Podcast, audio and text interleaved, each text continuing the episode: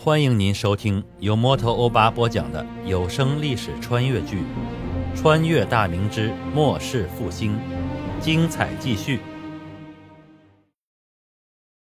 自从锦衣卫一个千户所离京赴张家口铺办差之后，崇祯的心情一直很好，因为来到大明快一年了，自己在这个世界上的第一桶金就要到手了，快要见底的内躺很快会充盈起来。天天上本哭穷，要皇上动用内帑补贴国库的户部，也会适当的分润一些。户部尚书侯洵也算兢兢业业，看在他那个后世名气很大的儿子侯方域的面子上，到时候多给老头几十万两也没关系，总不能眼见着才年过五旬，在后世算是中年人的侯尚书，愁的就跟七十岁一样吧。最近好消息接连不断。卢象升在滁州一战歼灭刘贼数万人，给崇祯上本说正在追击高迎祥的途中，全军上下士气高昂，定要给予闯贼予以沉重的打击，争取将之覆灭于南直隶境内。在陕西屯田练兵的孙传庭也传来喜讯，崇祯从黄庄派去的打井队立下了功劳。虽然陕西今年至今仍是雨量稀少。但在打井队的辛勤劳作和技术指导下，孙传庭又建立起来数十支人数不等的打井队伍。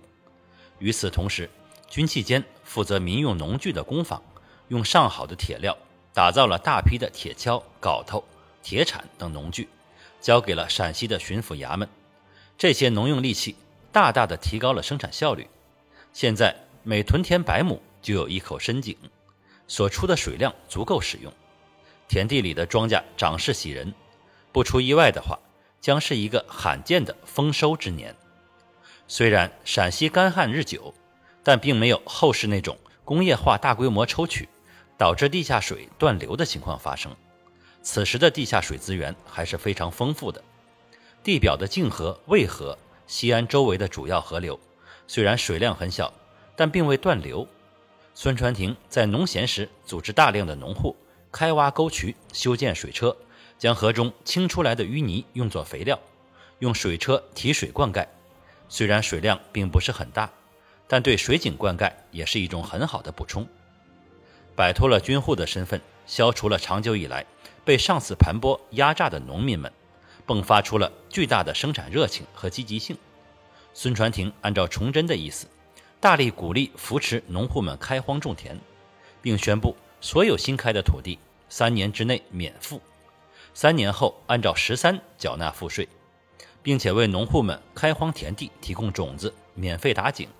这几项举措让所有的农户们集体陷入了疯狂的状态，几乎所有的家庭在农闲时节昼夜不停地开荒劳作。多开一亩田地就意味着多一口饭吃，有了粮食就有了资本娶婆姨生娃。娃生多了，就能子子孙孙绵延不绝。家中兄弟多的，除了垦荒种田以外，有很多人选择了报名从军。每月一两的饷银可是纯收入。官军虽然操练辛苦，将来还要上阵打仗，但衣甲鞋帽和每日的饭食都是朝廷供给的。只要不染上赌钱的恶习，每月银钱都能寄回家里。家里既少了一个壮劳力吃饭，又多了一份巨额的收入。除去花销，攒上数月，就能给家中的光棍娶上一房婆姨，这都是原来想都不敢想的好事儿。绝大多数军户家庭一辈子也没见过成锭的银子，一年也不知道才能攒下几个铜板。军户们高兴之余，更是对于给他们带来好日子的巡抚大人视若神明。孙传庭的名望在西安府周边是如日中天，一些饥民听到消息后也涌向西安。好在孙传庭的手中有查抄来的大量粮食，只要不是大规模的饥民流入，这些粮食维持到今年夏收毫无问题。崔世生、谢仁兴、杨明胜等人在打井修渠，在开荒种地的过程中学到了大量的施政知识。原本书生气十足的几人，充分体验到农户们的艰辛和困苦，也积累了足够的为政一方的良好经验。孙传庭也有意识地将几人分开，锻炼锻炼他们独当一面的能力。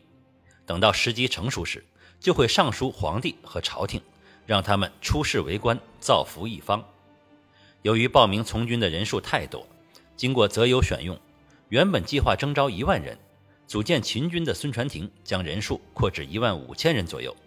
虽然原先的罗世芳积功升至了游击，但游击将军的权限无法统带这么多的士卒，所以崇祯将远在山东的周玉吉紧急调派到陕西，担任新组建的秦军副总兵，掌管全军。崇祯还是要把重要的武装掌握在自己手中。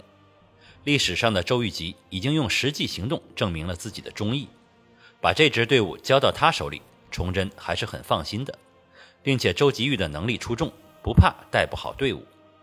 主将有了，但新军缺乏大量的基层武官，千总、把总、队正这种一线军官，还是需要实战经验丰富的老兵。军队里的指挥是一门很复杂的技能，金鼓旗号、队列排序、临战应变等。都必须有应变能力出众、沉稳冷静的将官来指挥。为了弥补这些空缺，孙传庭向洪承畴发出求援。洪承畴抽调左良玉部下百余人前往孙传庭处，担任新军的基层武官。崇祯从兵部和锦衣卫中挑选数人，来到秦军担任军纪官，用以监督军队的日常和作战时的纪律，并对战果和战功进行核查，以免有将领贪墨士卒的功劳。这是从来都没有的新生事物。很多军队中以前有太监监军，但太监自认为出自宫中，代表皇帝，来到军伍中那就该是超然的存在。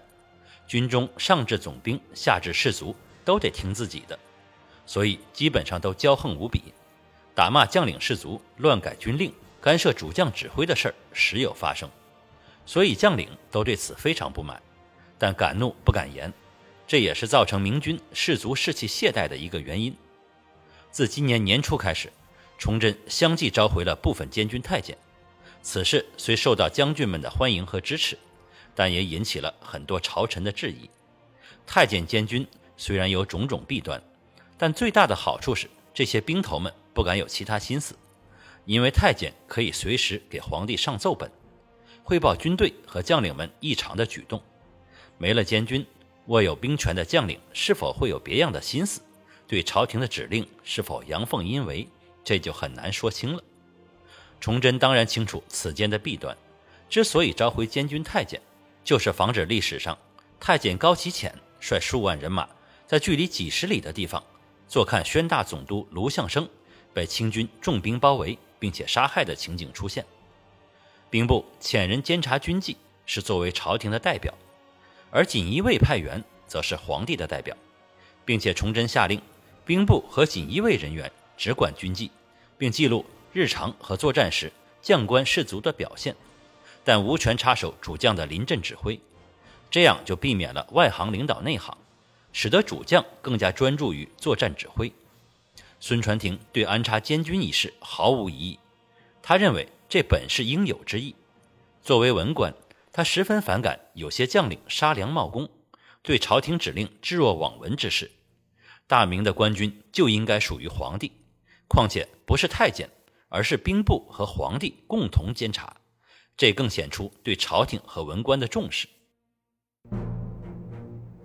感谢您收听由摩托欧巴播讲的历史穿越剧《穿越大明之末世复兴》，欢迎加入我的八分圈。下集精彩继续。